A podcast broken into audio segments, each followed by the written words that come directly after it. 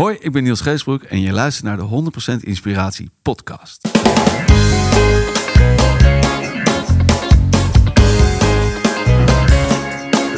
Hey, wat goed dat je luistert. Hij staat weer voor je klaar. Je wekelijkse dosis inspiratie is weer daar. De allerleukste gasten geven al hun kennis prijs. Met je veel te blije host, hij praat je bij. Zijn naam is Thijs. Thijs,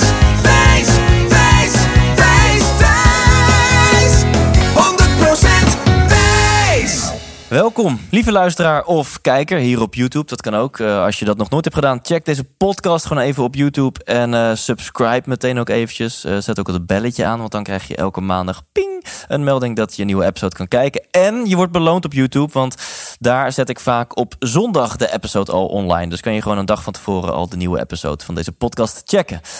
Oké, en in deze episode eh, interview ik Nieuws Geuzenbroek. Ehm, en het is een heerlijk gesprek geworden waar ik gewoon niet te veel over moet, moet vertellen. Je moet het gewoon lekker gaan ervaren.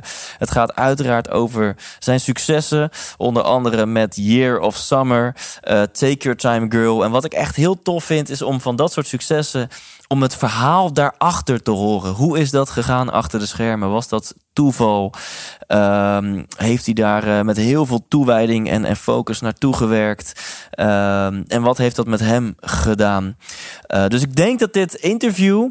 Uh, want Niels is daar echt een voorbeeld van. Een must listen is voor jou als jij graag je passie wil leven. Dat, dat komt hierin naar boven druipen. Hoe het is om een passie te hebben en daar vol voor te gaan. En of het bij nieuws nou het optreden is, of het schrijven van liedjes, of uh, iets heel anders, daar ga je ook in deze episode achter komen. Tot slot voor premiumleden. Wil je ook premium lid worden? Dan nodig ik je uit om te gaan naar ikwilpremium.nl. Krijg je elke week extra content omdat je premium lid bent. Daar maak je jezelf blij mee en je maakt mij blij, want je sponsort deze podcast. Voor premiumleden hebben we nog een extra video opgenomen waarin Niels ingaat op de muziek die hij luistert als hij zelf in de shit zit.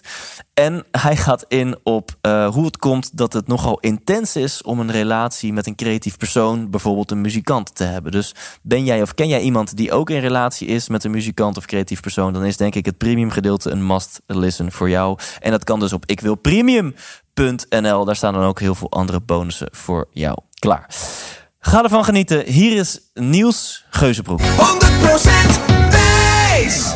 Welkom, Dankjewel. Niels. Met je big smile. Ja, altijd. nou, ja, meestal. Me- meestal, precies. Meestal, ja. niet, niet meteen al te optimistisch worden in een Homst Inspiratie Nee, podcast. Zo van, niet. eh, dames en heren, nieuws is altijd vrolijk Ja, en optimistisch en blij en gelukkig. Bestaat niet, toch? Nee, nee, we gaan gewoon lekker eerlijk zijn. Ja, Maar eh, ja, tof, tof je, nu al om je ontmoet te hebben. Dat nou, we ook net. gelijks. Ja, vind ik ook. Ja, Ja. we kwamen er net al achter dat we samen in dezelfde flyer staan. Ja, voor de, voor de theatertour in Ja. het najaar. En eh, welke hoedanigheid weten we nog niet. Dit is voor ons heel spannend. Nee, ja, Ja. de corona, de corona tour of, eh, of de oorspronkelijke tour. En in welke bezetting en hoeveel mensen er mogen komen en zo. Ja. Dat zien we allemaal wel. Maar dat is, dat is showbiz ook een beetje. Ja, zo. ja, en daar wil ik het ook zo met je over hebben. De showbiz en songwriting en optreden, waar, waar nou echt jouw hart ligt, zeg maar. ja. Maar ehm, voor mezelf en voor de luisteraar die ook van structuur houdt, toch even de standaard eerste vraag. En dat is ook eigenlijk de enige vraag die ik heb voorbereid. Oké. En dat is de volgende nieuws. Wat wil je worden als jij later groot bent? Vanaf nu gezien nog, nog groter, zeg maar. Of ouder. Of vanaf toen ik klein was. Dat is aan jou, hoe je hem eh, wil beantwoorden. Eh, nou ja, ik wil eigenlijk eh, eh, een soort autonoom zijn en blijven en worden. En gewoon zorgen dat ik, dat ik kan blijven doen wat ik, wat ik wil. En dat kan wel eens veranderen, namelijk hetgeen wat ik wil. Ja, maar dat ik in ieder geval de flexibiliteit heb of zo. Of de eigen keuze en mogelijkheid om, om dat te doen of zo. Dat, dat, dat voelt voor mij zeg maar, oorspronkelijk of zo. Zolang ik oorspronkelijk kan blijven. Eh, dat, is- dat is mijn grootste droom. Ja, en- die leef ik al, die droom. Maar dat, dat zou ik, dat behoud daarvan. ja want, autonomie is een soort van eh, beleving. Hè? De, de, de ene zou in een bepaalde context heel veel autonomie beleven, terwijl de ander dan het gevoel heeft van, nou, dan zit ik in een gevangenis. Dus wa- wa- wat is er voor jou nodig om het gevoel te hebben dat je, dat je autonomie hebt? Ja, dat ik dus eigenlijk dus telkens zelf de keus kan maken eh, te doen wat ik, wat ik wil doen. En ehm, of het nou is dat ik 80 uur in de week alleen maar met muziek bezig ben, of opeens eh, weet ik veel, eh, een, een restaurant ga openen, of Ja. eh, de wereld rond ga, of, of niks doen, of weet ik veel. Ik, ik, heb, ik heb ook eens met mensen daarover gehad. eh, die zeggen cre- creativiteit en liedjes schrijven is, is ook vaak iets, iets bedenken en het even wegleggen. En een soort van artistieke of creatieve incubatie. Dat je het even loslaat om weer terug te komen. En dat is ook een bepaalde vrijheid. Ja. En ik heb ook wel eens dingen met, met mijn rug tegen de muur geschreven. Dat ik echt juist onder tijdsdruk zat. Ook dat werkt en vind ik ook heel fijn. Maar, eh, zeg maar en ik heb ook een tijd voor mijn baas gewerkt. En dat dacht van, oké, dan... Dat, dat, ja, niet, niet dat dat eh, heel erg is of zo. Maar als ik de keus mag maken, dan is het voor mij fijn... om, om dat gevoel eh, en die vrijheid te kunnen Ja. volgen. En Ja. Kunnen doen wat ik wil en wanneer, zeg maar. Ja, want stel een platenmaatschappij die zegt nu nieuws, eh, we geloven in jou en we geven je een deal voor drie jaar. Je krijgt twee ton per jaar, ja. maar je moet wel elk jaar een album schrijven en een clubtour doen. Ja. Ervaar je dan autonomie? Want je kan doen wat je leuk vindt? Of is, zou dat jou geen gevoel van autonomie geven? Ja, dat is een, dat is een, eh, dat is een interessante. Ja, ik heb wel een tijd lang, eh, niet, niet onder die voorwaarden helaas, maar, maar wel een platendeal gehad met, met een band. En, en toen dat ophield, toen heb ik juist die keuze gemaakt om mijn eentje door te gaan. Zonder tussenkomst van eh platenmaatschappij, bandleden, juist om in mijn eentje door te gaan. En ik, alles wat ik nu uitbreng en opneem, doe ik ook in eigen beheer. Ja. En ehm, ja, ik, ik sta altijd wel open hoor. Ook voor, juist voor samenwerking. Want ik vind het ook heel fijn om, om juist niet altijd maar alles in mijn eentje te hoeven bedenken en uit te zetten. Dus ook, kan ook best wel vermoeiend zijn. En eh, ik moet elke keer maar iets ervan vinden. Weet je? Ja. Ik moet elke keer maar bedenken, wat gaan we nu doen? Soms is het best lekker als er een paar mensen om me heen zitten en zeggen... Hey, weet je wat misschien een goed idee is? En, eh, oh, fijn, ja, weet je. Ja, ja, ja. Dus, eh, maar ja, maar, maar ik, ik wil wel graag in de lead blijven. Ja. Ja. Dus als, ik, als ik dan zeg maar elk jaar een album mag uitbrengen, maar wel onder mijn voorwaarden, met mijn liedjes en, en met mijn sound en hoe ik het zou willen. En ook die theatertour die ik dan elk jaar zou moeten doen of mogen doen, eh, naar eigen inzicht mag invullen. Dan voelt het nog steeds wel als de vrijheid. Ja, ja, precies. Op het moment dat ze gaan zeggen het moet een country eh, album worden, dan, eh, dan haak je Ja. af, zeg maar. Ja, precies. Ja. ja, ja, ja, ik snap hem. Ja. En wat, ehm, want daar gaan we het misschien nog wel vaker over hebben, dit gesprek. Waar word jij het meest gelukkig van? Binnen de context van wat je doet als singer-songwriter. Alle facetten die het heeft. Wat, wat maakt Nieuws Geuzenbroek het meest gelukkig? Ja, dit is ook met name de afwisseling. Ik merk aan mezelf dat ik niet... eh, eh, ik ben niet elke dag de hele dag met muziek bezig. Ehm, ik moet die afstand kunnen nemen. Dus soms zit ik in zo'n flow en dan komt het wel voor dat ik echt zo, eh, weet ik veel, en ook met spelen erbij, echt wel allemaal uren kom. Weet je, soms zit er gewoon 80 uur in een week en dan ben ik alleen maar met muziek bezig. En soms ook helemaal niet, om, om, omdat ik ook, ik, ik zie mezelf als, als liedjeschrijver. Eigenlijk. Zo Ja. ben ik ooit begonnen. Ja. En ehm, soms zeggen mensen wel, als je een keus moet maken, wat natuurlijk gewoon belachelijk is. Want waarom zou je een keus moeten maken tussen spelen op het podium en, eh, en liedjes blijven schrijven en dan niet spelen? Dan zou ik wel kiezen voor liedjes schrijven. Ja. En, en, en, het, het spelen en toeren opgeven. Ja. Maar het is juist die balans, zeg maar, Ja. eh, die, die ik te gek vind. Ja. En, eh, en die balans zit hem ook in wel niet met muziek bezig zijn. Dus thuis met de kids of op reis gaan. Of eh, eh, weet ik veel, eh, ja, koken en, Ja. en alleen maar daarmee bezig zijn. Of, en dan maar wel met muziek. En nou ja, ik, het is, ik merk dat het nu... Ik heb eigenlijk aan beide kanten gestaan. Ik heb echt keihard moeten knokken om eh, één keer in de maand voor drie man te mogen spelen in ruil voor een kratje pils of zo, weet je wel. Tot aan eh, vijf keer in de week spelen eh, met, met ja, weet je wel, eh, er waren echt geen uitzonderingen voor 10.000 man spelen. en zo. Ja, En dus ik heb die luxe gehad om aan beide kanten van dat spectrum zeg maar, te staan. Ja. En vandaar het ook een soort van aan te voelen waar, waar mijn ideale ja. punt in het spectrum zit of zo, weet je wel. En nu heb ik het ook zo kunnen sturen. sturen voelt het wel als een balans. Dat ik veel overdag aan het schrijven ben. En eh, dan weer dingen aan het opnemen ben. En dan weer eh, eh, aan het spelen ben. En dan weer een keuze kan maken van... nou, ik ga even met het gezin re- op reis of zo. Ehm, en dat ik zelf die balans Ja, kiezen. lekker. Dat is luxe. Ik vind het een mooi en, en eerlijk antwoord. Want in bijna elke artiest het ook wel een, een bepaalde behoefte aan. nou, ik denk in elke artiest heeft een behoefte voor aandacht, erkenning, eh, applaus. ja. Ik weet zeker als ik aan Bruce Springsteen eh, deze vraag zou stellen, die zou sowieso kiezen voor optreden en niet voor schrijven. Die- Ja. Dat geeft hij ook gewoon toe. Die kan niet zonder, eh, zonder Nee. het publiek, zonder de aandacht, zonder het applaus. Nee. En jij zegt, nou, het is een verschrikkelijke keuze, maar als je hem zou moeten maken, kies je wel voor achter de schermen, voor, voor het schrijven van liedjes. Ja. Wat is dan, wat geeft jou dat? Weet je, wat, wat maakt dat je daar een, een, een gevoel van geluk of van voldoening uithaalt uit het, het, het, schrijven van liedjes? Sowieso het idee, dat vind ik altijd waanzinnig. eh, dat je met niks binnenkomt. Ook al heb je misschien een ideetje, maar eh, je komt met een. En ik schrijf veel met anderen, want dat vind ik fijn. Dat ik, ik vind het wel. Ik heb een tijd een soort haat-liefde verhouding met schrijven gehad, omdat ik alles in mijn eentje deed. Ja. En dan eh, sommige momenten, en dat was dan de liefde, dan, dan, dan vloeide de inspiratie. En dan schreef ik allemaal dingen. En wauw, en dan verbaas ik mezelf eigenlijk over, wauw, te gek dat ik dat kan bedenken, weet je. Ja, ja, dan, ja, ja, dat hou ik toch van dit vak. En wat is muziek toch prachtig. En eh, nou, de haat klinkt toch groter dan dat het uit- uiteindelijk is. Maar het is natuurlijk het idee dat ik in mijn studiootje met de gitaar op schoot zit en er niks komt. Ja. En dat die muren op me afkomen. En ik, Ja. je mijn god zeg. En eh, had ik maar een vak geleerd, weet je. Ja, ja, ja. En nu, en dat is ook omdat vanuit mijn thuissituatie, dat ik, eh, ik merk als ik niet afspreek of een kruis op mijn agenda zet om, om met iemand eh, een schrijfsessie aan te gaan, dan, ja, dan zit ik thuis in mijn studiootje en dan, als ik dan vastloop en die muren komen op me af en ik hoor mijn kinderen boven eh, spelen, dan denk ik vaak, weet je wat, ik ga gewoon met ze in de zandbak zitten en dat vind ik ook prima. En, eh, en om wel eh, iets, iets gedisciplineerder naar mezelf te zijn, heb- organiseer ik dan schrijfsessies. En, Ja. en dan zit ik altijd met gelijkgestemden, weet je wel. En, en je hebt dan ook een soort spanningsboog voor jezelf. Dus je komt die studio in en met niks, of dus zonder, zonder iets, een blanke pagina. En met z'n tweeën heb je de intentie om aan het eind van de dag met een liedje de deur uit te lopen. En Ja. dat lukt gewoon, weet je wel. En de ene keer heb je tijd over op zo'n dag om ook een demootje te maken. Weet je, tegenwoordig kun je met een beetje een microfoon, en zoals wij nu ook zitten, kun je al redelijk snel iets fatsoenlijks opnemen.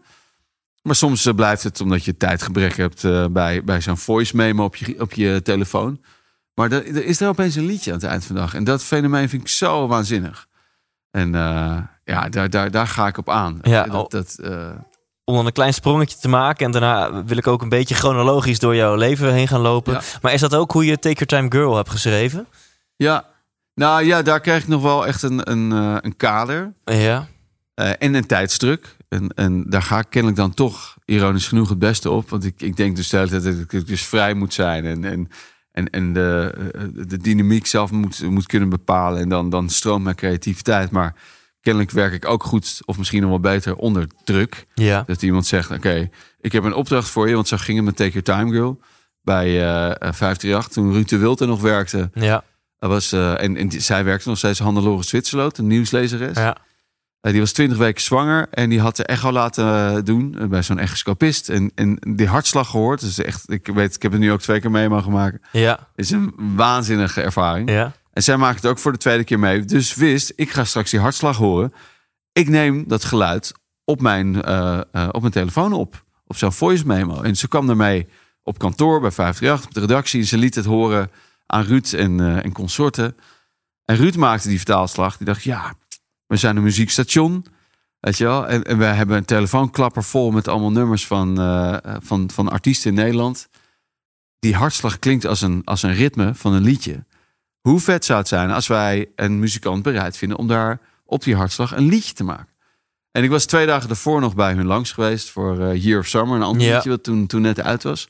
Dus ik zat kennelijk, want ik heb het ze later nog gevraagd. Ze, waarom hebben jullie mij gebeld en niet, eh, weet ik veel, Ilse Lange of alleen Clark? Of, ik, er zijn zoveel mensen die het waanzinnig zouden kunnen doen, weet je. Maar het kwam dat ik vers in het geheugen zat, dat ze mij belden. En me die, eh, die, die, ja, die opdracht of die, die, die challenge voorlegden. En zeiden van, nou Niels, ehm, als ik je nou een week de tijd geef... en je komt volgende week bij mij langs in de, in de uitzending... om het eindresultaat te spelen, zou je dat dan willen doen? En ik zei, ja, weet je man... Dit, en ik voelde me echt als, als een soort ehm, ambachtslied. Hè? Dus, dus muziek maken is, is een hele pure vorm van ambacht eigenlijk. En nou, en ik dacht ook voor mezelf, ja Niels, dus jij denkt dat je een muziek, eh, dat je een liedje schrijver bent. Nou, laat maar zien. Ja, ja, er wordt beroep gedaan om een ambacht. Ja. Nou, dan laat maar zien wat je kan. Dus ik pakte dat aan en, eh, en eerst dacht ik, oeh, een week, nou ja, als dat maar. En ik had ook nog wel een soort reserve in mijn, in mijn achterhoofd. Van, nou, als het niet lukt, dan stuur ik een berichtje van, eh, zeg maar tegen Hannelore dat ik een sukkel ben. Maar Ja, ja, ja, ja, ja. maar Ruud zou Ruud niet zijn als hij, als hij dat live op uitzending eh, aan mij vroeg. En dat hadden we ook niet afgesproken. Maar hij zette me voor blok. Van oké, dus het is nu donderdag. Kom je dus volgende week donderdag hier langs in de uitzending om dat liedje te spelen? Toen dacht ik, shit, ja, nu kan ik ook niet meer terug, weet je wel. En toen hing ik op, toen dacht ik, oké, ik heb een opdracht, ik moet een liedje maken. Een kop en een staart en dat moet gewoon, weet je. Ik kan niet zomaar volgende week aankomen en zeggen, nou, ik heb een coupletje en een refreintje bedacht en... eh, ja, meer heb ik niet, maar ja, dit is het. Eh, Ja, ja, ja. Weet je wel, ik kan niet halfbakken aankomen. En, eh, dus, en toen ging er kennelijk iets bij me aan. Ik hoorde die, die, die hartslag. En, en dus, nou, het kader was al geschetst. Het was de, eh, eh, er zou een tweede dochter komen. Dus en ik ging in gemakshalve. Ik wist eigenlijk helemaal niks van Hannelore. Ja, gemakshalve vanuit dat het van dezelfde man was. Ja. Er zit een zin in your father and your sister are waiting, weet je wel. Ja. Oké. Maar voor de rest, ja, had, had ik zeg maar het haakje. Als er, als er ondernemers of creatieven meeluisteren, die zullen dat herkennen. Je moet een soort een haakje noemen. zodat Als je, alsof je een kapstok hebt van Ja. het concept, het kader. Dat was bekend. Ja. En dan kan je een soort van inhaken van oké, dus daar gaan we het over hebben. En het, en, en het tempo was ook al bekend. En dat kan enigszins beperkend werken. Want die hartslag was de BPM, beats per minute, Ja. het tempo. Ja. En, eh, het, en dat is de kleurplaat. Dus het enerzijds is dat, is dat beperkend, omdat je kan niet afwijken van het ritme. Maar ja, anderzijds is het ook juist, eh, eh, ehm, ja, geeft, geeft het je nog meer creativiteit. Het is een soort van, oké, je, je, je gaat die kleur bekennen en daarmee met die instrumenten aan de slag. Ik denk Ja. dat een kok ook eh, makkelijker gaat, gaat werken als je hem gewoon vijf of tien ingrediënten geeft. Dan dat je zegt, nou, eh, kies maar, je kan doen wat je wil. Ja. Weet je wel? Eh, en dan zijn dat de instrumenten waar, waarmee je gaat werken. En, en het thema, kom op zeg, een, een nieuwe geboorte. En op een gegeven moment ging het stromen. En ik had eigenlijk al in, in een dag het hele liedje klaar. Dus toen, eh, textueel had ik nog wat, wat dingen die ik anders zou willen doen. Dus daar gaf ik mezelf de ruimte voor. Dus in die, in die week aan, eh, lopend, toelopend naar die, naar die datum, zeg maar, zat ik wel eens op de fiets en dan kwam er weer een zin binnen. En eh, ik weet niet, dat, dat, dat, dat werkt dan ook in je hoofd dan door of zo. Ja, weet je wel? ja, ja. En toen wilde ik ook twee of drie dagen van tevoren klaar zijn. Het lukte ook. Zo maandag, dinsdag was ik klaar. Want het- ik had echt zo'n zo'n tokkelliedje ervan gemaakt. Dus, dus moest dat nog wel echt letterlijk in mijn vingers krijgen. Weet je wel? En, eh, want ik, ik wist dat ik één kans zou krijgen om dat liedje te komen spelen. En, en inschattende, eh 538 inschattende, elk radiostation, die kunnen dat opnemen. En ik ging ervan uit. Of tenminste, ik hoopte dat het, als ik het goed zou hebben gespeeld, dat het een mooi document zou zijn Ja. voor Hannelore. En met name voor haar dochter. Weet je, Ja. hoe tof zou het zijn als die dochter straks eh jaar vijf, zes is of zo. Dat je dat dan aan haar kan laten horen. En, eh, en, en er zit ook zo'n eh, zin in ehm, Wonder where you'll be in 2033. En dat was dan eh, precies omgerekend 18 jaar later. Ja. Weet je wel? Ja, hoe cool als ze straks 18 is en ze luistert het liedje weer terug. En dan, nou ja, zo.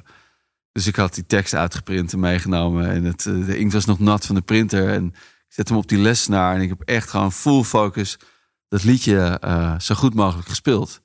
Ja, en dat, en dat lukte. En ik dacht eigenlijk dat het een eenmalige eh, eh, actie zou zijn. Weet je, dat ik een schouderklopje van Ruud zou krijgen hooguit. Van nou, ja. goed gedaan. En nou, Komen leuke sms'jes binnen van luisteraars en Ja. eh, bedankt. en nu op zo'n meter uit mijn studio. En weet je, maar nee joh, het sloeg in als een bom. En, Ja. en dat was ook tevens het vertrekpunt van mijn solo carrière. Ja, en wat was het meteen al na, na die drie minuten dat Ruud en jij zoiets hadden van wow, dit, dit, dit gaat iets groots worden? Of was het echt pas de dagen daarna?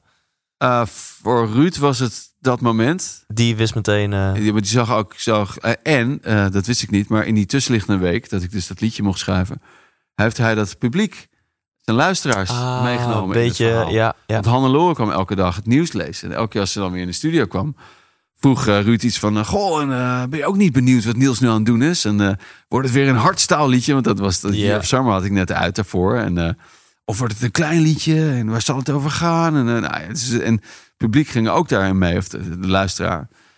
En ik heb kennelijk op dat moment eh, precies die juiste snaar geraakt. Of de, spijker op zijn kop, of eh, weet ik veel hoe je het mag noemen. En Ruud zag gedurende dat ik het liedje aan het spelen was, al die berichten binnenkomen. En, en hij heeft me later ook uitgelegd. Want kijk, Twitter en, en Facebook en zo, dat was toen allemaal wel eh, al, al actief. En, Ja. eh, en dat was eigenlijk wat, wat het bepaalde. En sms'en bijvoorbeeld was gewoon, is nog steeds eh, een dood medium aan het worden, weet je wel. Ja. Hij, zegt, hij zei laatst tegen me, als ik een Bruno Mars in de uitzending heb, dan krijg ik eh 10, 20 sms'jes. Nou, ik zat tussen die, nou, binnen die drie minuten zit ik al op, op 300 sms'jes, weet je wel.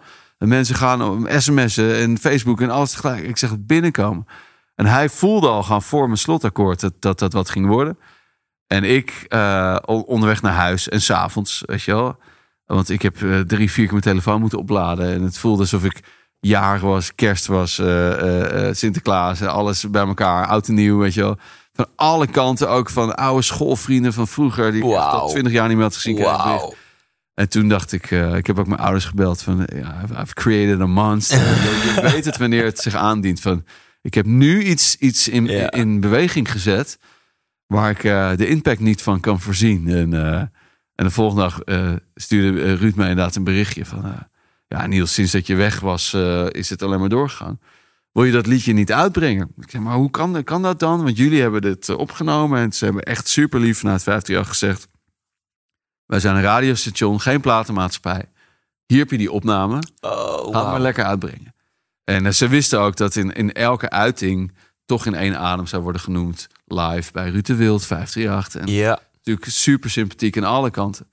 En dat stond zaterdag op, eh, op iTunes. En maandag klap ik mijn laptop open en stond hij op nummer 1. En waar we nog niet eens begonnen met de plug, hè, de, de radiopromotie. ja, ja, ja, ja. dat, dat was echt een moment. En dat overkomt je dan. Weet je wel. En, en je hebt gewoon die live versie, die heb je uitgebracht. Je Ja. hebt niet gedacht, ik ga nog even naar de studio en we gaan het polijsten. Gewoon, Nee, ik had eerst nog gevraagd: goh, mag ik eh, dat project? Kan ik nog misschien een beetje mixen? Of, eh, maar ze hadden het weggeschreven naar een, eh, wat ze noemen een two-track. Hè? Dus een mp3'tje. ja. En daar kan je dan niks meer aan doen.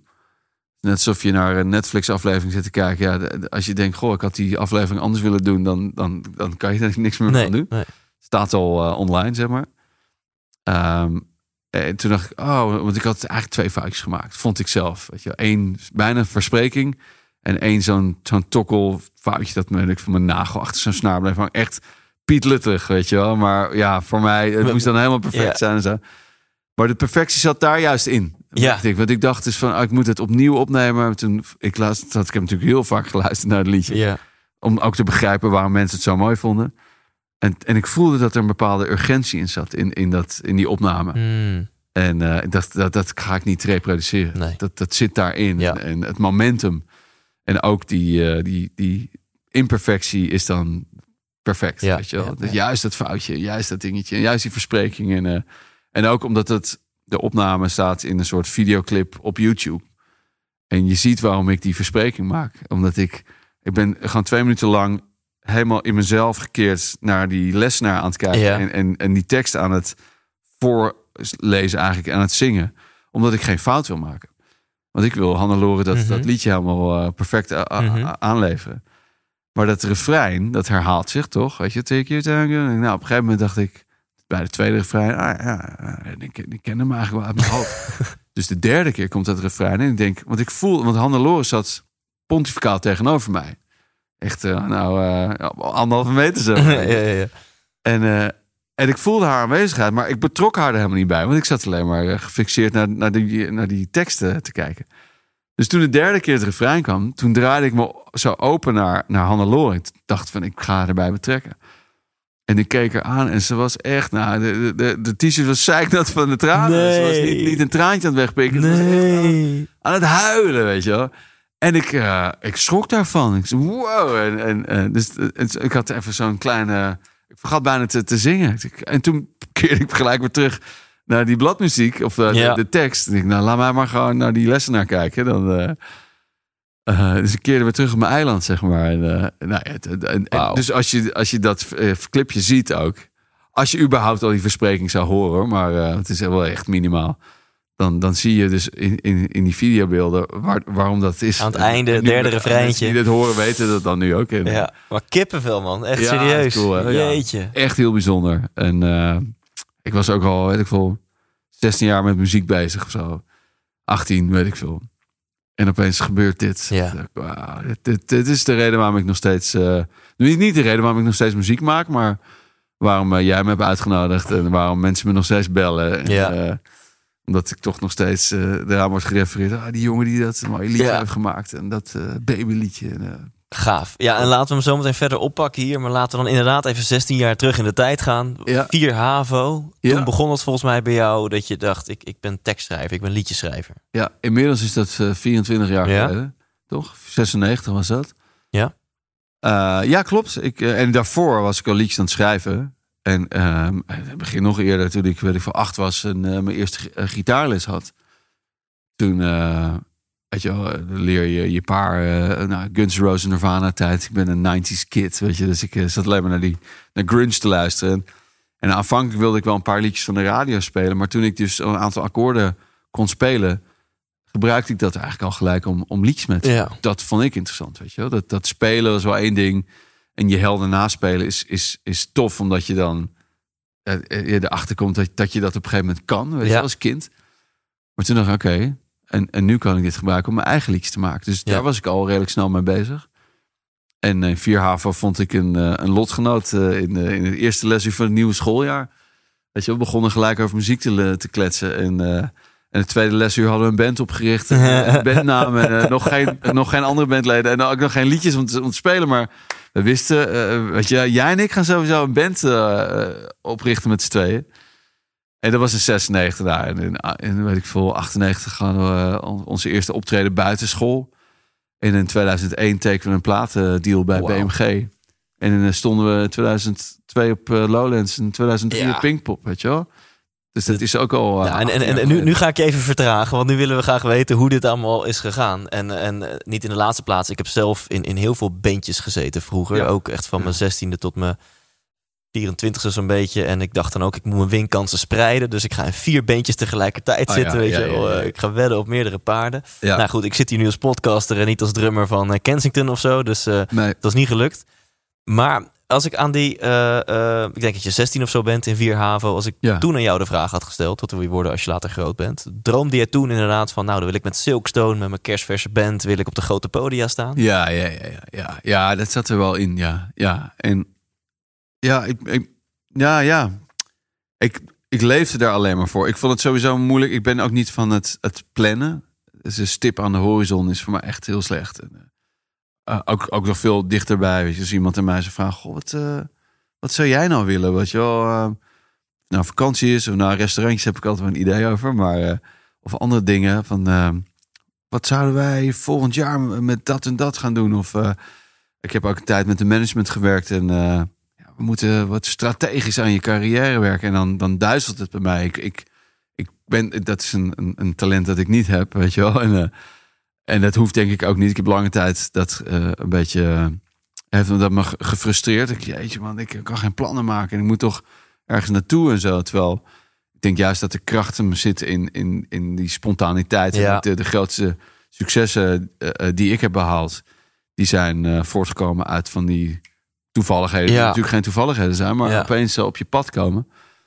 Dus ik wist wel dat ik toen in, in 4 HAVO, toen de band begon, alleen maar voor Silkstone leefde. Ja. Eh, zo heette de band. En, eh, en dat ik dus mezelf alleen maar in die band zag eh, muziek maken. Met schoolresultaten, heel classic, weet je wel, Ja. er ook onder. En, Ja.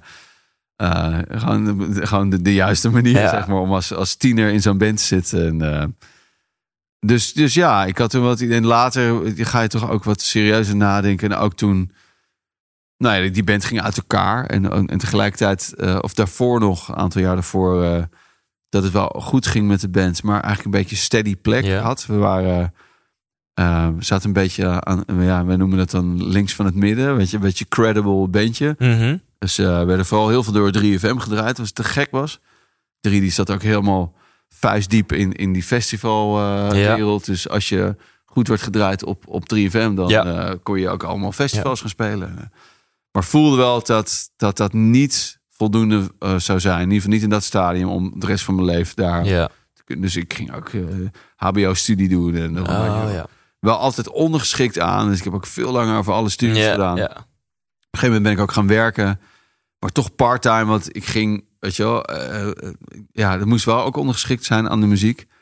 Tot een punt dat we voelden dat en de band niet echt van de grond kwam, maar de, de maatschappelijke carrière ook niet. Want het bleef een beetje tussen en schip hangen. En uh, nou ja, toen hadden we na 13 jaar ook het plafond wel bereikt met, met de band. En maar nog even een paar stappen terug. want dit is al zeg maar de, de retour van, uh, van Silkstone, zeg maar. Maar um, uh, wat want ik weet namelijk hoe moeilijk het bandjeswereldje is. Ik heb zelf heel lang in dat Amersfoortse Utrechtse bandjeswereldje gezeten. En er zaten zoveel bandjes tussen dat ik dacht, dit is gewoon goed. Als dit gewoon goed wordt gemanaged en het wordt goed geplukt, dan wordt dit gewoon een hit. Ja. Maar ja, dat zo kon ik al vijf bandjes opnoemen, alleen al in mijn inner circle. En uh, tot op de dag van vandaag. Nou, toevallig Kensington was een van die vijf. Dus Oh, die, ja, die hebben het redelijk uh, verdienstelijk Ja, uh, gedaan. Uh, maar, Maar die maar zijn al- natuurlijk ook altijd gewoon zo'n klein bandje geweest. En een jonge hondenrammelband. En, eh, Ja, en wel, ik, heb ze ook wel eens genoemd als voorbeeld in, in mijn inspirerende talks, zeg maar. Want ik eh, kende ze toen al wel, toen ze nog niet, eh, nou, nog, nog helemaal niet populair waren. Nee. En toen gingen ze al zo hard ervoor. Niet normaal, Ja, die gasten. Dat is het, eh, ja. wonen met z'n allen in één huis. En eh, Ja. als we met wat eh, studentenbaantjes net genoeg tientjes kunnen verdienen... om de huur te kunnen betalen van dit pand, dan is het go- go- goed. Ja. En gewoon van ochtends vroeg tot avonds laat muziek maken, muziek maken, muziek maken. Ja, en die wisten ook cool. heel goed waar ze verstonden en waar ze naartoe moesten. Ja. Eh, Ja, ook En, juist. hebben- en het talent. En dan ga je gewoon. Ja, Ja, supergoed. Ja, maar dan dat, genoeg over Kensington. Wat was dan de succesformule van Silkstone? Wat maakte, denk je, als je nu zo terug, want je zegt in 96 begonnen we en in 2001 stonden we op Lowlands. Wat maakte, denk je, wat deden jullie anders of beter dan al die andere beentjes, waardoor Silkstone binnen best wel korte tijd zo populair werd? Mhm. Eh, nou, ik denk, eh, we hadden best wel, en, eh, ik heb het samen met Frans van Essen opgericht. Frans is echt, eh, we waren met z'n tweeën liedschrijvers en vooral als we bij elkaar zaten, ehm, daarom heet het ook Silkstone. Hij was meer verantwoordelijk voor, zeg maar, de stone en de harde. Hij was best wel uit een rock achtergrond. Ja. Dus Deftones en Slipknot en eh, ja, ja, cool. Machine Head. En, en ik was juist eh, van, van het Silk. Dat zou ook niks verbazen als je weet dat ik nu allemaal die, die eh, akoestische tokkelliedjes maak en Ja. zo. Dus die twee werelden kwamen elkaar. Eh, Frans is echt super eh, charismatische. eh, nou ja, frontman. We hadden, we hadden niet echt. We, we hebben echt wel een democratische band. Dat heeft denk ons later ook wel een beetje opgebroken. Maar dus we hadden was nooit echt sprake van een frontman. Ik zou die zijn geweest omdat ik de zanger ben. Dus dan sta ik natuurlijk voor op het podium. Maar Frans was het voor mij ook wel omdat hij gewoon die, die guy was die juist met zijn gitaar om zijn nek, elektrisch vaak, dat hele podium over Want Ja. ik zat vaak nog wel redelijk vast aan die, aan die microfoonstander die er dan staat. en eh, dus ja, dat zag er te gek uit. En eh, ik denk toch ook de liedjes en, en, en jonge honden gedacht. Dat zag je ook. Veel, veel van die jonge bandjes krijgen als, als, je, als je debuteert. Of het nou is dat je een demootje opstuurt naar een, eh, naar een podium. Of in ons geval, we hebben een hele grote break gehad eh, van Kane. Mhm. Want wij hebben heel brutaal een demootje opgenomen. En, of dat was niet brutaal, maar dat demootje opgestuurd naar allemaal platenmaatschappij, boekingsbureaus. Maar ook naar bands, collega-muzikanten noemden we dat. Misschien wel bands waar we tegen opkeken. En Kane was toen met Damn Those Eyes en Where Do I Go echt keihard doorgebroken. Die speelde echt Ja. clubtours van 40 shows. Zeg maar zoveel dat ze hadden besloten om die voorprogramma's op te, de- op te, de- of te verdelen over meerdere bands. Ja. Direct toen ook begonnen. En eh, nou, nog een aantal bandjes. En, en dat was echt nog gewoon een tijd dat je een, een demootje in, een, in zo'n Ja. eh, gesielde envelop, zo, weet je wel, van die, van die druk eh, luchtbelletjes, zo weet ik niet. Ja. En opsturen naar hun management. Of, en pas een week later ook per post een, een reactie terugkreeg. En we waren uitgenodigd om drie shows te komen doen. Voorprogramma's voor hun in de Nighttown. Hun thuisstad ook. En, en, de Rotterdamse Courant kwam uit. En daarin stond eh Kane, te gekke show. En een goede band. Maar dat wisten we eigenlijk wel. Maar dat voorprogramma, Silkstone, daar hadden we nooit van gehoord. Dat, dat was interessant. En, eh, en een week later krijg ik een belletje van dezelfde platenmaatschappij van Kane, BMG toen de tijd, om een keer langs te komen. En toen merkte ik dat we, eh, tenminste als ik daar nu op terugkijk, dus, dus dan heb je, heb je het voordeel van de twijfel. Soort van, je, hebt, je hebt het mee. Je bent een fris, jong bandje. Platenmaatschappij denkt dan ook, hey, weet je wel, eh, die, die vallen nog te kneden, nieuwe sound, interessant. Er zit een goede energie in, de liedjes zijn nog goed. Als we dat even met de juiste producers aanpakken. En we hebben natuurlijk eh, wat, wat promotie hier achter in, in, in, in, in het label. Dan zou het zomaar kunnen werken. En er zijn ook genoeg bandjes die dan al stranden. Ja. Maar het pakte inderdaad zo uit. Weet je. Het debuutalbum heeft het supergoed gedaan. We Ja. Drie megahits gehad bij 3FM. En uiteindelijk ook nog wel eh, eh, redelijk wat cross gemaakt naar, eh, naar andere stations. En vooral bij Evers in de ochtend bij 538 gespeeld. In Q-Music en, eh, en al die festivals. Ja, dat, dat ging helemaal te gek. Ja, Ja, Hoe kicken moet dat zijn? dat je, ja. het is dan vijf, zes, zeven jaar geleden dat, dat, je, dat je in vier HAVO dat bandje oprichtte. Ja. En dan loop je gewoon de, de, de nationale radiostations en de festivals plat. Op je En- 1,22. Ja. ja. Ja, man. En hij ging heel snel. Eh, Echt, eh, want ik weet nog wel dat Pinkpop was natuurlijk je, vetste show ooit. Als je erop terugkijkt. Maar het was eigenlijk muzikaal misschien wel een van onze slechtere shows. ja, ja, ja, ja, ja. En eh oh, we waren daar... eh, ja, het is een beetje dubbel. Je, we waren er klaar voor in onze, in onze beleving. En Ja. ik vaak, let's go. Je zat in die flow en echt, het kon niet op. Maar eh, ja, qua spel of zo waren was, kwam dat misschien nog een beetje vroeg. En het intimideerde ook. Je stond voor het eerst Ja. op zo'n waanzinnig Ja. podium. En, eh, een paar jaar later hadden ook eh, Parkpop en de Nijmeegse Vierdaagse gespeeld en zo. En eh, toen dachten we, nou, eh, eigenlijk mag Pinkpop ons nu wel terug. Ja, ja, ja, ja, nu, doen we, nu doen we hem echt goed, weet je wel. En, eh, dan hoor je ook wel eens vaker van eh, bands die dan eh, voor de derde keer Pinkpop mogen spelen. Dat dan ergens valt hij precies op zijn plek. Ja, ja, oh, ja, zo ja, had ik hem de eerste keer ook willen doen. ja, weet ja, ja, snap ik. Maar helemaal te gek, jongen. Dat, dat is echt een jongensboek. Echt Ja, een, eh, en dan even voor mij, van mijn luisteraars, dan de- die succesformule eruit destilleren. Tuurlijk zit hier een factor geluk in, hè? mazzel. Eh, maar goed, geluk kan je voor een deel afdwingen. Of in elk geval die kans groter maken door volgens mij twee dingen. En één is dat, dat jullie gewoon een goede band waren. Dus talent.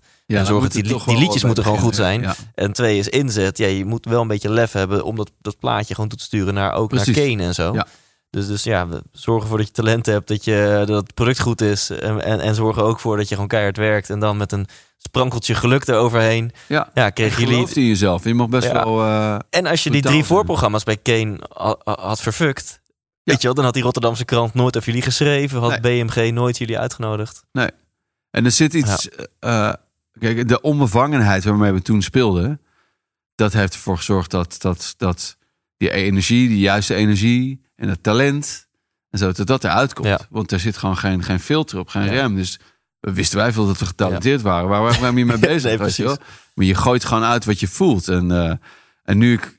Weet je, ik, ik vind dat nu wat ingewikkelder. Ik Nu ik ook een paar eh successen heb mogen meemaken. En, en wat ouder ben.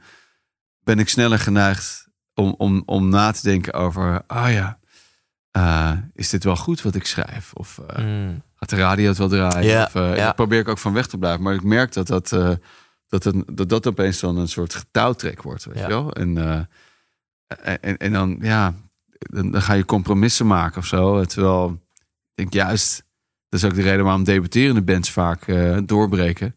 Is omdat ze gewoon met gestrekt been erin Ja. gaan. En, eh, en altijd iets nieuws brengen. Want Ja. daarvoor kende niemand ze nog. Dus de, de sound is fris. En eh het bandje is, is fris. En stel dat je jonge honden, weet je wel. Ja, nou, wat ik een supergoed voorbeeld vind. Er wordt bijna een muziekfreak podcast, maar waarom ook niet? Ja. Is die heb ik toen ook live gezien, de Arctic Monkeys. Ja. Dat eerste album van hun.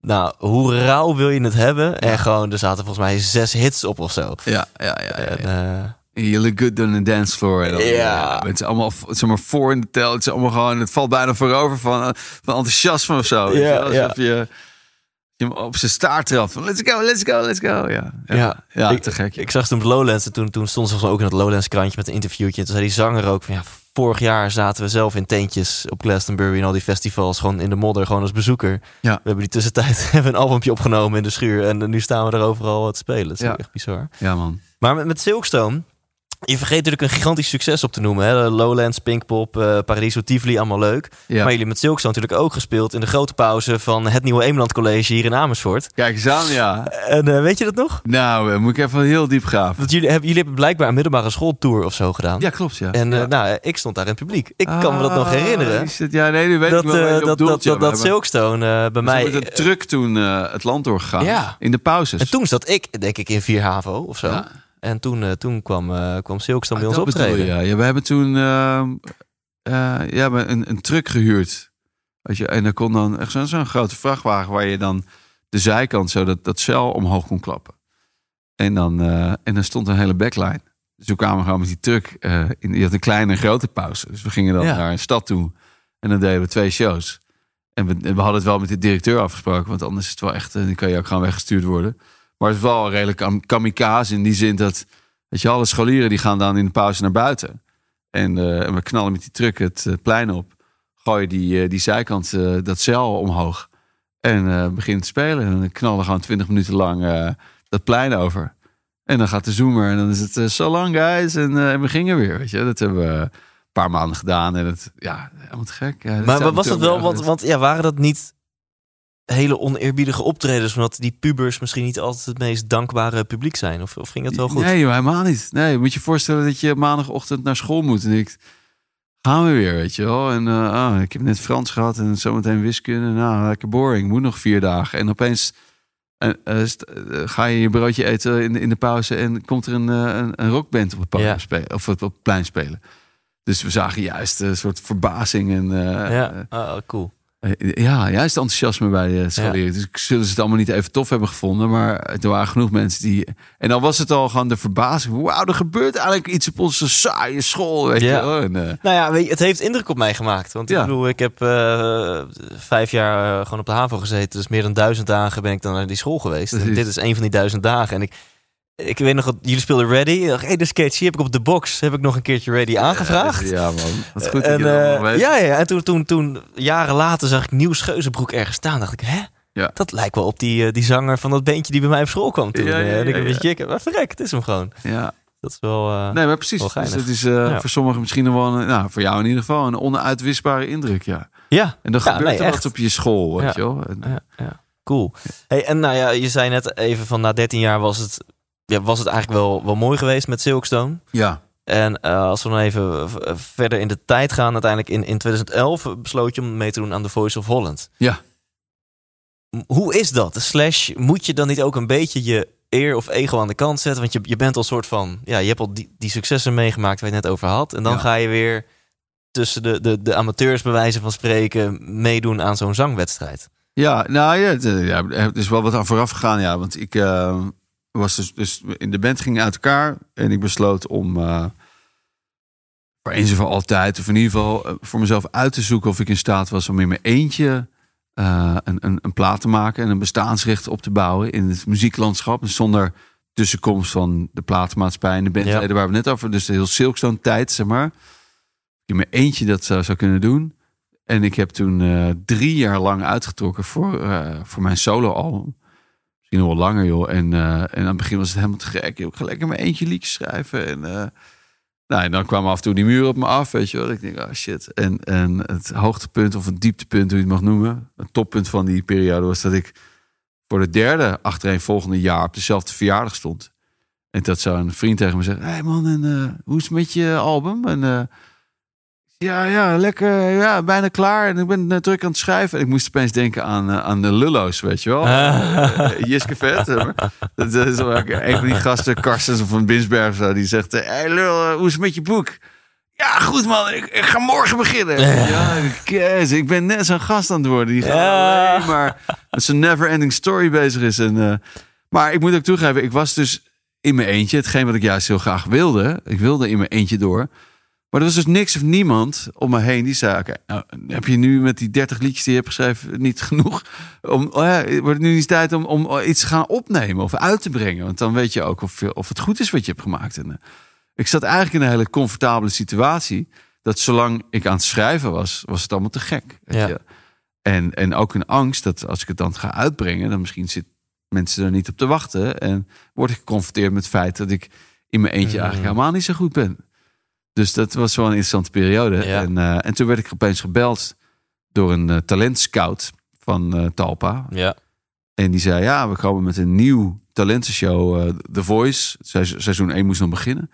En ze vroegen of ik mee wilde. Dus ik ben eigenlijk gevraagd, maar al Ja. voor seizoen 1. Ah, want 2011, waar je uiteindelijk in zat, was seizoen Twee. 2 dan. Ja, oké. En Ja. eh, toen heb ik eh, bedankt. En eh, ik vond het vleiend dat ze me vroegen. Maar ik had het idee dat ik enerzijds dus echt wel bijna op het punt was om een album op te nemen. Dus dat heb ik ook als alibi gebruikt. En die vent die me belde en zei, ja, ja, lief dat je me belt. Maar ja, ik ben nu met mijn album bezig en het komt niet uit. En bovendien, en dat heb ik ook eerlijk gezegd... leuk dat het een nieuw talentshow is. Maar het klinkt en voelt voor mij nog als een...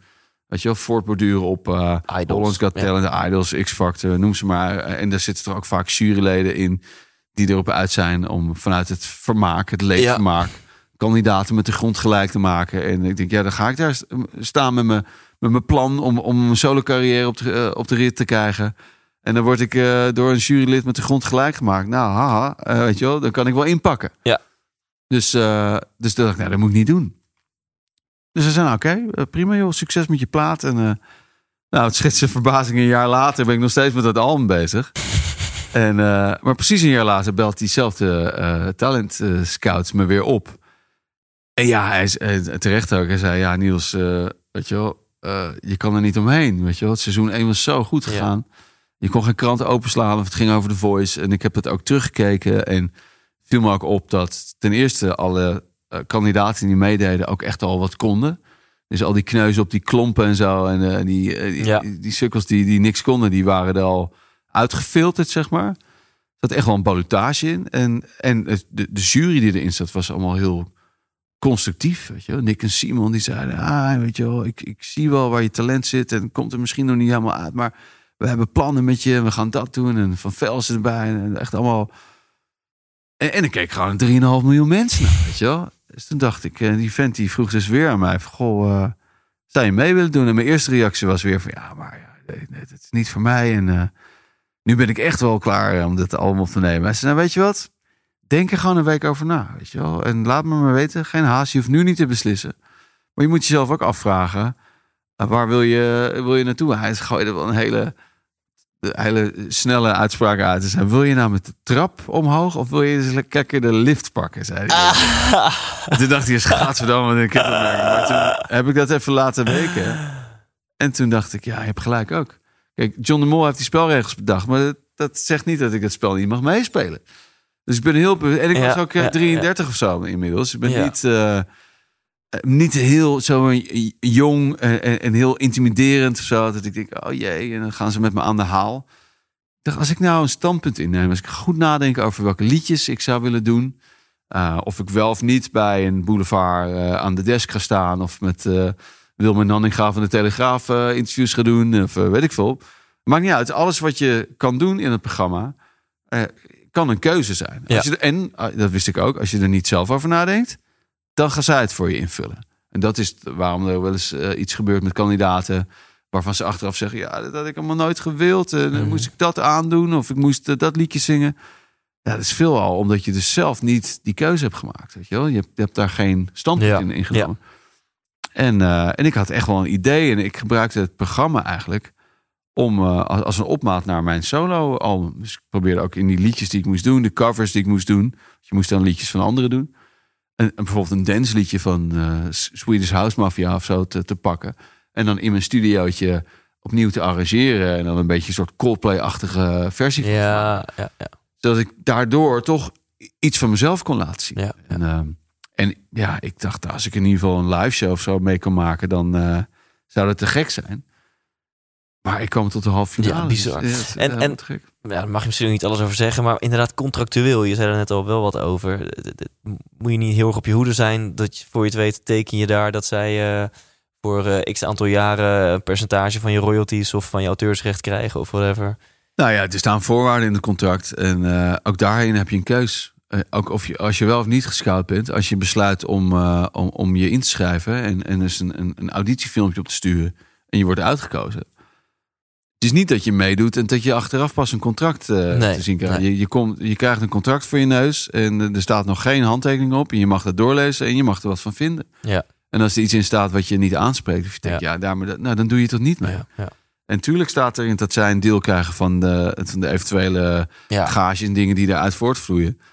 Maar mag het ook? Ze hebben daar aan bijgedragen. Ja, dat zij zeggen, als je ons programma meedoet en je wordt, je breekt door, ja. Uh, dan hebben wij gewoon een rol gespeeld in jouw doorbraak. En dan willen we gewoon een piece of the pie. Er zijn heel veel mensen die uh, voordat ze meededen aan het programma... één keer in de week uh, gitaarles hadden. Ja. En die winnen het programma en die staan vijf keer in de week te spelen. Ja, ja. dat komt echt wel door, door, ja. door het programma. En, en, ik ben heel erg van ere weer ere toekomt. Als iemand mij helpt en, en me aan een optreden helpt of iets anders... dan, dan en, mag hij een deel van de taart. En is het contract al van toepassing bij de blind auditions... of pas als je wordt uitgepast als ze met de stoelen draaien... en je echt in het programma zit?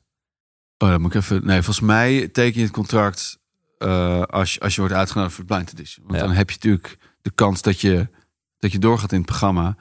En je wil niet over de spelregels gaan praten als je Nee. in het spel zit. Nee. Dus voordat het, het start eh, zijn is, Ja. moet je weten wat de spelregels zijn. Ja, en, voor beide partijen. En, eh, ja, joh, ik, ik, ik lees er wel eens eh, eh, verschillende verhalen voor eh, over. En ik hoor vaak van die, van die horrorverhalen en eh, verwijten. Ik heb echt een toptijd gehad. Ik ben eh, overal bij elk moment heel bewust eh, aanwezig geweest.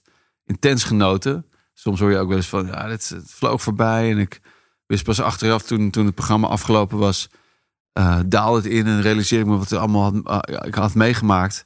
In mijn geval, misschien ook omdat ik wat ouder was toen ik meedeed. En op voorhand gewoon wist, het is een tv-programma. En het duurt zolang het duurt, weet je wel. Dus of het duurt tot de eindstreep, omdat je dan het programma hebt gewonnen. Of het duurt totdat je er eh, wordt uitgesodemieterd. Ja. En ook die misvatting die veel kandidaten hebben over dat je dan eh, thuis, weet je, dat je uit het programma gaat en dat de wereld aan je voeten ligt. Eh, en alleen maar de telefoon hoeft op te nemen. Ja, die, die, die- dat is gewoon een grote misvatting. Die, die, die wist ik ook. Ik wist gewoon, je doet mee aan het programma tot, totdat je eruit gaat. En op het moment dat ik eruit ga, pak ik weer door. En, Ja. dan, en dan moet je gewoon zo snel mogelijk Ja. zelf aan de slag. En dat heb ik ook gedaan daarna, weet je wel. Ja. Zolang het programma bezig is, zit je in een bubbel, denk ik. En daarna dan moet je ook echt weer zelf eh, aan de bak. Ja, het, het is een waanzinnig mooie eh, flyer of visitekaart of campagne, hoe je het mag noemen. En, en hoe, Gratis hoe, campagne. en hoe, hoe ga je om met je zenuwen als jij gewoon weet... ik moet straks voor live televisie, voor 3,5 miljoen mensen... Ja. moet ik een liedje gaan spelen. ja, dat vond ik wel pittig. Ik heb, eh, het is gelukkig altijd goed gegaan, maar één keer kan nog, ik, ja, ik weet niet of ik twee anekdotes dan. Eentje is hele korte, dat ik inderdaad op de zijkant van het podium sta.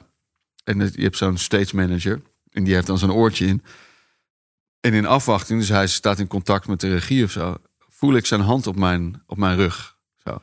En ik weet waarom die hand op mijn rug ligt, namelijk, opeens zegt hij, oké Niels, in drie, twee, één. En hij duwt me met die hand Ja. in mijn rug het podium op. Ja. Als een soort Bambi die het ijs wordt geduwd. Zo. Daar ga ik zo. En eh, de eerste twee live shows was het ook echt zo overdonderd. Ah, die camera's en al die mensen. En, eh, en al die mensen zijn namelijk Studio 21. is ook een grote studio, weet je wel. En je bent, ik was me niet zo bewust van al die mensen die thuis aan het kijken zijn op hun tv. Want dat, dat is ongrijpbaar. Weet je Ja. Dat, maar er zaten ook heel veel mensen in die studio. En ik, Wauw. En, eh, dus dat vond ik echt intimiderend. Maar dat brengt me naar die tweede anekdote. Namelijk een paar rondes later, of verder, raken we wel een beetje eh, gewend aan die hele setup. Weet je wel? En we komen in de kwartfinale. En eh, er is ook een aantal mensen al naar huis. Weet je wel? En, eh, en dan merk je toch dat degenen die overblijven wat meer naar elkaar toe groeien. En, en we raakten vertrouwd met de kameropstelling. We kennen alle mensen van de productie. En, en John de Mol, ja, echt briljant. En ik weet niet of hij het dan allemaal ziet of dat hij. eh, Maar dat maakt ook niet uit. Allemaal mensen om zich heen heeft die dat ziet. Maar hij roept ons een half van tevoren bij elkaar. En eh, krijgen, een, dame komt naar ons toe. Ja, nee, eh, jongens, even naar het kantoor van John. Want die wil je nog even wat zeggen voordat we zo gaan beginnen. En dan kwamen we naar binnen, helemaal opgetogen en jolig eigenlijk, weet je. En John zegt, nou jongens, eh, ja, eventjes hebben over vanavond kwartfinale. Het, het, het zit er al in, hè, in het woord. Het finale. Het is het begin van de, van de eindrit. Vanavond is zo'n avond dat eh, het kaf van het koren wordt gescheiden. Separating the boys from the man. Eh, sommigen zullen door het ijs zakken. En anderen zullen boven zichzelf uitstijgen. Nou, veel succes. En eh, vergeet niet te genieten, hè. en we lopen zo die ruimte in. En, en ik steeg inderdaad boven mezelf uit. Ik dacht, yeah man, game on, let's go, weet je wel. Was ook mijn beste, oh dat was de halffinale volgens mij. Was de, nee, nee, nee, was wel de kwartfinale. Was, was mijn meest eh, impactvolle of zo. Mijn meest, Mhm. eh, eh, ook voor mij gedenkwaardige avond. En het zat er echt, die, die- urgentie of zo die ik moest hebben, zat daarin. Maar ik heb ook een paar, met name een paar meiden die, die, die, die het waanzinnig deden hoor, verder op het podium. Maar waarschijnlijk niet de, naar de manier waarop zij dat hadden gewild. Die, die, die, die sprongen echt huilend mijn schoot in. eh, Naar de, bij mijn backstage, weet je wel. Oh, ik heb het verpest. Zo. Oh ja. Dus die zakte in ieder geval voor zichzelf door het ijs. En, eh, en ja, John die zette dat op scherp. Dat waanzinnig dat je dat... En hij heeft natuurlijk al zo vaak met het beltje gehakt en, en ik niet. Dus ik was echt verbaasd toen hij eh, ons op die manier toesprak. Dus dat was bewust even een speech om de druk nog net Ja. even wat op te voeren. Ja. Om inderdaad het kaf van het koren te scheiden. Ja, en ik kan me voorstellen, dat misschien had hij er andere belangen bij. Hij wil gewoon een, een strakke eh, tv-show hebben. Ja. Dus hij dacht, jongens, eh, we gaan niet klooien vanavond. Not on my watch, weet je Ja, wel. Dus, ja. eh, Dus ik zet jullie even op scherp. En, Ja. en wat dat met jullie doet, eh, zoek het maar uit, weet je wel. Ja. Dat, dat is tv. En eh, ja, vond ik echt waanzinnig. Dus ik heb, ja, ik heb zoveel geleerd. En, en het heeft voor mij alles maar goed uitgepakt ook. En, eh, en ik heb ook het geluk gehad. Of het is natuurlijk allemaal niet geluk. Maar dat ik redelijk snel daarna met, met mijn eigen muziek ook Ja. aansluiting kon vinden. Weet je wel? Ik, ik kwam uit het programma en ik kreeg een, eh, een, een mailtje van eh, DJ Wild Styles, Joram. En die zat, eh, ja, die ging dat is in de weekenden de, de, de clubs in om te draaien. En die zat keurig met zijn vriendin op de vooravond, dus zeg maar van half negen tot elf, naar de Voice te kijken. Ah, En het programma was afgelopen. en Hij deed zijn jas aan en ging weg Ja. en, en draaien. En toen hij mij in die halve finale zag, toen, dat heeft hij later ook tegen mij gezegd, zei hij: Oké, ja, nu moet ik hem een, een mail sturen. En eh, hij stuurde mij een mail eh, met, met ook al een instrumental erbij. Dus de, de, van Year of Summer. karaoke Ja. versie van Year of Summer. Hij zei: Dit is een liedje wat ik al veel draai in de clubs en op festivals. En mensen gaan er goed op. Maar het is nog geen liedje, want er zit geen zanglijn Ja, op. ja. En ik zou zo graag willen dat er wel een zanglijn op komt. Dat het een liedje wordt dat mensen de volgende dag op een, Ja. op een fiets of in de auto eh, nog even nafluiten. Weet je wel. Als jij dat liedje kan schrijven eh, en mij dus dat liedje kan, kan geven, dan kan ik daarmee de boer op en eh, de clubs in. En dan wil ik met jou dat liedje live doen op Mysteryland.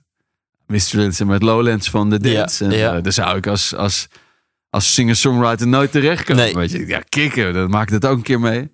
Dus dat hebben we gedaan. En, eh, maar Mysteryland is ook een van de laatste festivals van het, van het seizoen. Ja. Dit jaar is het allemaal anders, maar...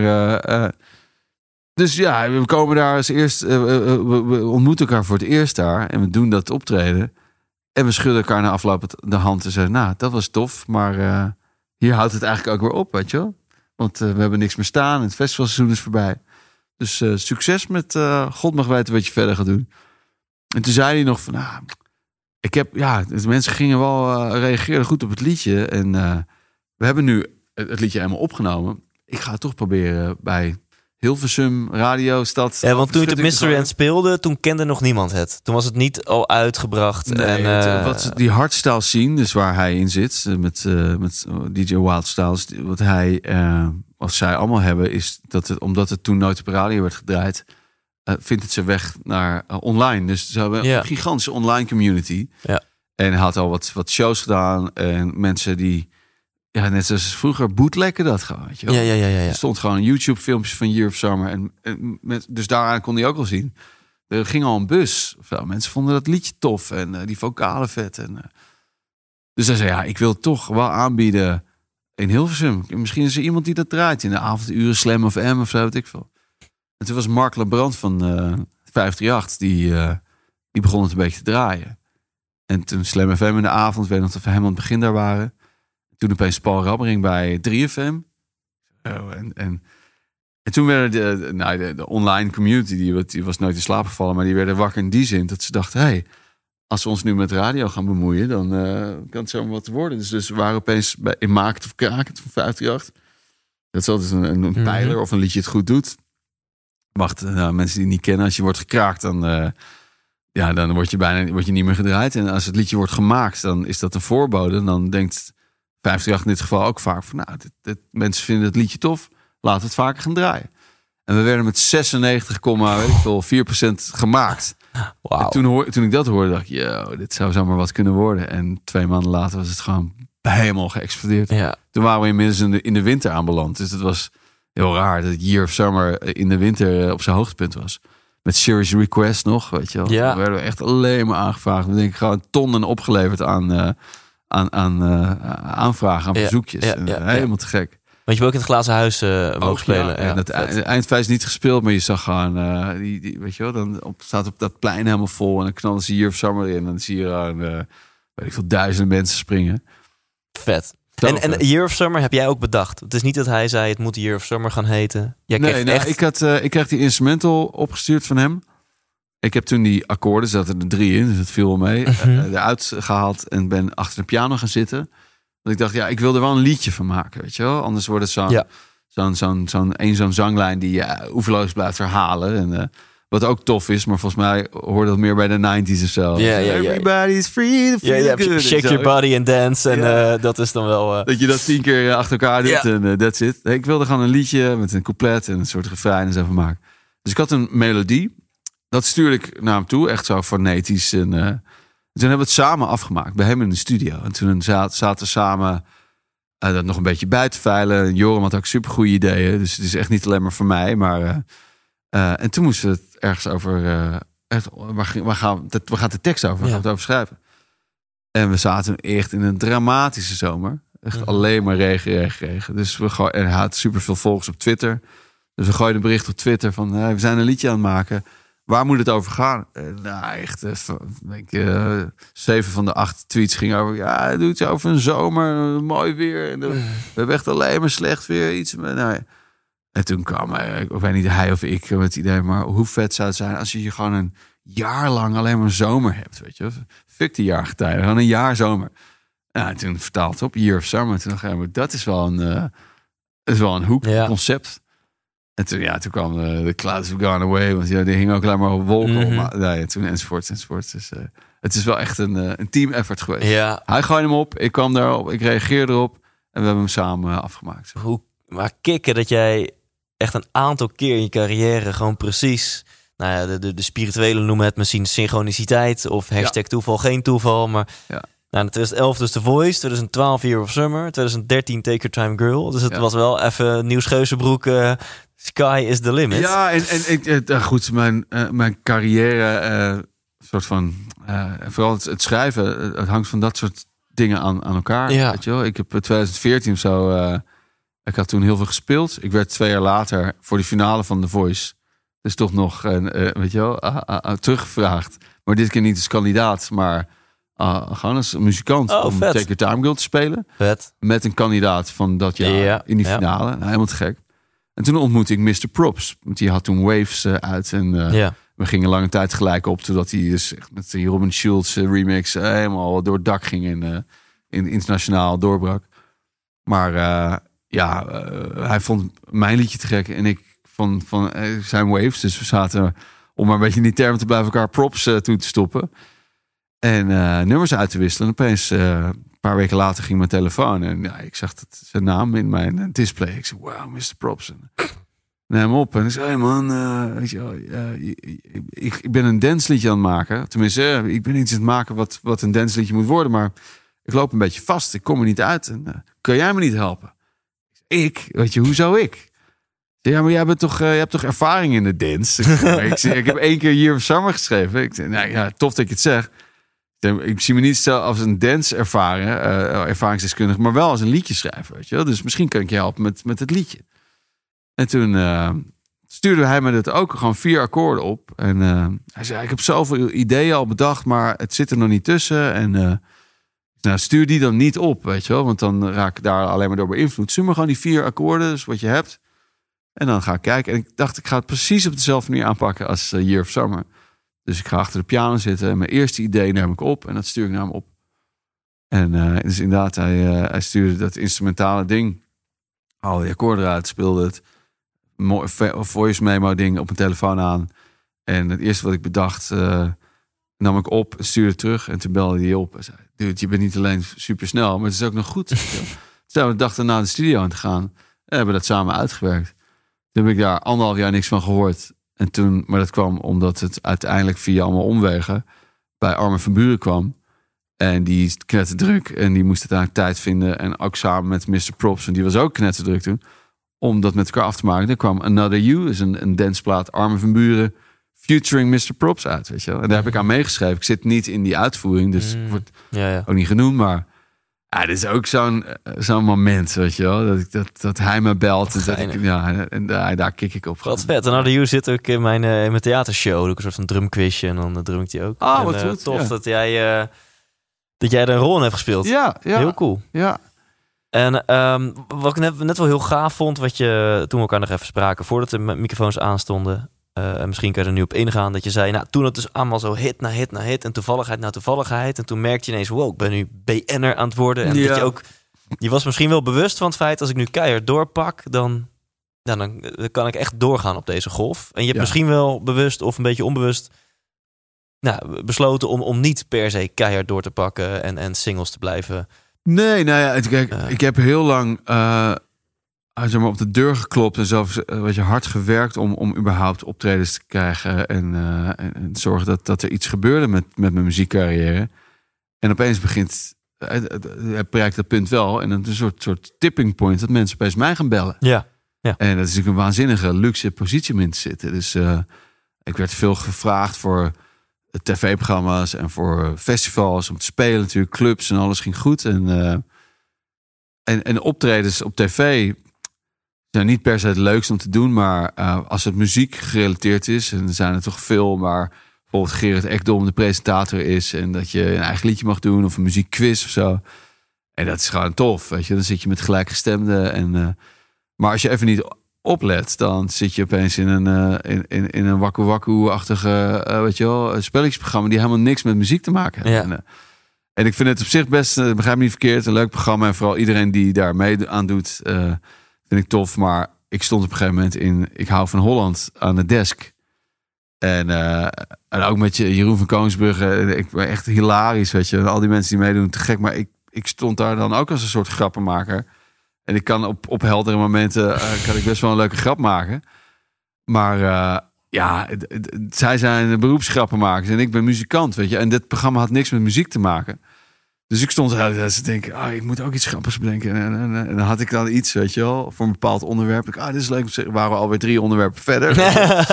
dus ik voelde me ongemakkelijk. En ik dacht, eigenlijk ga hoe de fuck ben ik hier terechtgekomen? Weet je wel, daar eigenlijk. En toen dacht ik, ik ben nu een soort bekende Nederlander aan het worden. Terwijl het is een, het moet een soort symbiose zijn, weet je wel. Je hebt die media nodig om je muziek onder de aandacht te brengen.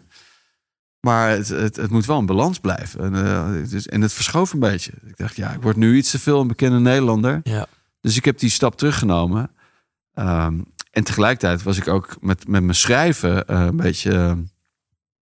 eh, ja, kwam ik ook in een bepaalde, hoe noem je dat?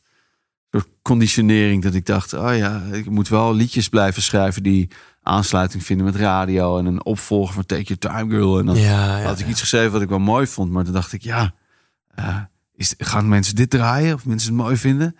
Oh nee, volgens mij moet het toch wel, en ook in productieopvatting, nee, dat moet wel, eh 15 jaar moet het ook kunnen draaien. En, eh, en, en toen merkte ik dus dat ik, eh, Precies wat je net zei over dat debuterende bandjes, debuterende muzikanten. Ja. Er zit een soort van ongeremdheid zit erin. Ja. En nu ineens ging je nadenken. Ja. Oeh, ik heb de lat gelegd daarmee en gaat die het wel draaien? ja, en toen heb ik ook inderdaad een paar liedjes gemaakt.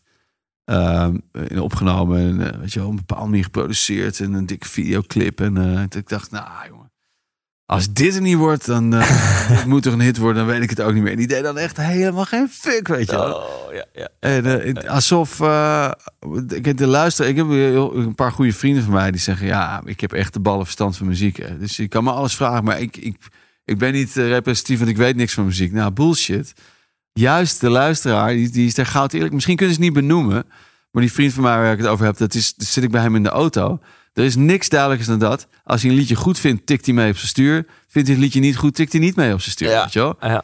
En eh, zo simpel is het. En, en de luisteraar, en ik denk ook eh, de DJ's bij radio, die hebben natuurlijk meer verstand van, maar die pikken het wel of pikken het niet. En je hoeft niet precies je vinger daarop te, te, te kunnen leggen, maar je voelt het wel of je voelt het niet. En, Ja. en als dus niet die oprechtheid in het liedje zit, ja, dan wordt het Ja. gewoon niet. Ja. Weet je wel? En zo, zo eerlijk is het. Ja. Gelukkig ook. Ja, natuurlijk. Soms kan het ook gewoon pech zijn. Maar, Ja, maar, ja. maar in heel veel gevallen, mensen voelen dan toch een bepaalde authenticiteit of een Ja. bepaalde emotie. En eh, dat vind ik ergens wel heel cool. Dat je daar eigenlijk heel erg op wordt beloond of wordt bestraft. Ja. Ik ken bij mezelf ook wel. Kijk, ik ben ondernemer en inspirator. En ik trap best wel veel dingen de wereld in. Dan komt er een boek uit. Of eh, dus ik koop mijn boek. Of ik koop tickets voor mijn show. Of eh, kom bij mijn online platform. En dan merk ik ook wel... eh, de- de gedachten die jij net noemde, herken ik bij mezelf soms ook wel. Dan denk ik, nou, dit, dit wordt een cash cow. Of dit wordt echt super succesvol. En nou, ik ga er alvast klaar voor zitten. Ja, en het zijn verkeerde intenties. En, en dan merk je gewoon dat het zo... meh. En, Ja. en de andere keer dan doe je iets en je kijkt ondertussen naar links en je hebt het niet eens door. En dan Nee. ineens achter je rug om, huh? vrek, dit, Ja. is, dit slaat aan. Ja, je En, moet eh, denk ik of iets heel moois maken waar je echt je, eh, waar je iets van jezelf in kwijt kan. Maar geld moet sowieso, of succes nooit een drijfveer zijn. Maar eh, ik zat wel tegelijkertijd denken, je hebt natuurlijk ook verschillende genres of zo, weet je wel. Ja, als ik naar Bruno Mars kijk, die, weet je, dat zijn vaak gewoon van die, van die feestsongs, weet je wel. Heel erg poppy, heel commercieel. En dat, daar zou het eigenlijk dan niet van toepassing zijn, maar dat, dat, die, is gewoon, die kiest gewoon voor die- Er zit gewoon heel veel lol in, weet je wel. En dat voelen mensen ook. Het is gewoon een goede song, die gozer is te gek. Spat van je beeldscherm of van de radio af, er zit plezier in. Tuurlijk eh, verdient hij aan de achterkant bakken met geld, maar ik denk niet dat dat zijn, zijn trigger is. Zijn trigger zit hem gewoon nog steeds in mooie dingen maken. En hij Ja. is dan een, eh, weet ik veel, een Motown-liefhebber of een, eh, weet je wel, en, eh, en, en, en duikt daar heel erg op. En eh, Ja, maak gewoon iets vets. En, en, en, en pas dan ja. Eh, gaat het de radio op of, of eh, vertrekt het uit de studio en komt het naar ons toe. En dan is het ook aanstekelijk. Het moet op een bepaalde manier aanstekelijk zijn. Ja. Eh, En, en, en als jij als onderliggende motief hebt van... Nou, ik ga mijn zakken vullen met een nieuw boek... dan is dat Nee, niet, nee. niet aanstekelijk. Ja, Mensen het moet, dat niet. moet ook kloppen. Ik bedoel, die Bruno Mars, die gast kan natuurlijk ook dansen en shows geven als gewoon geen ander. Ja.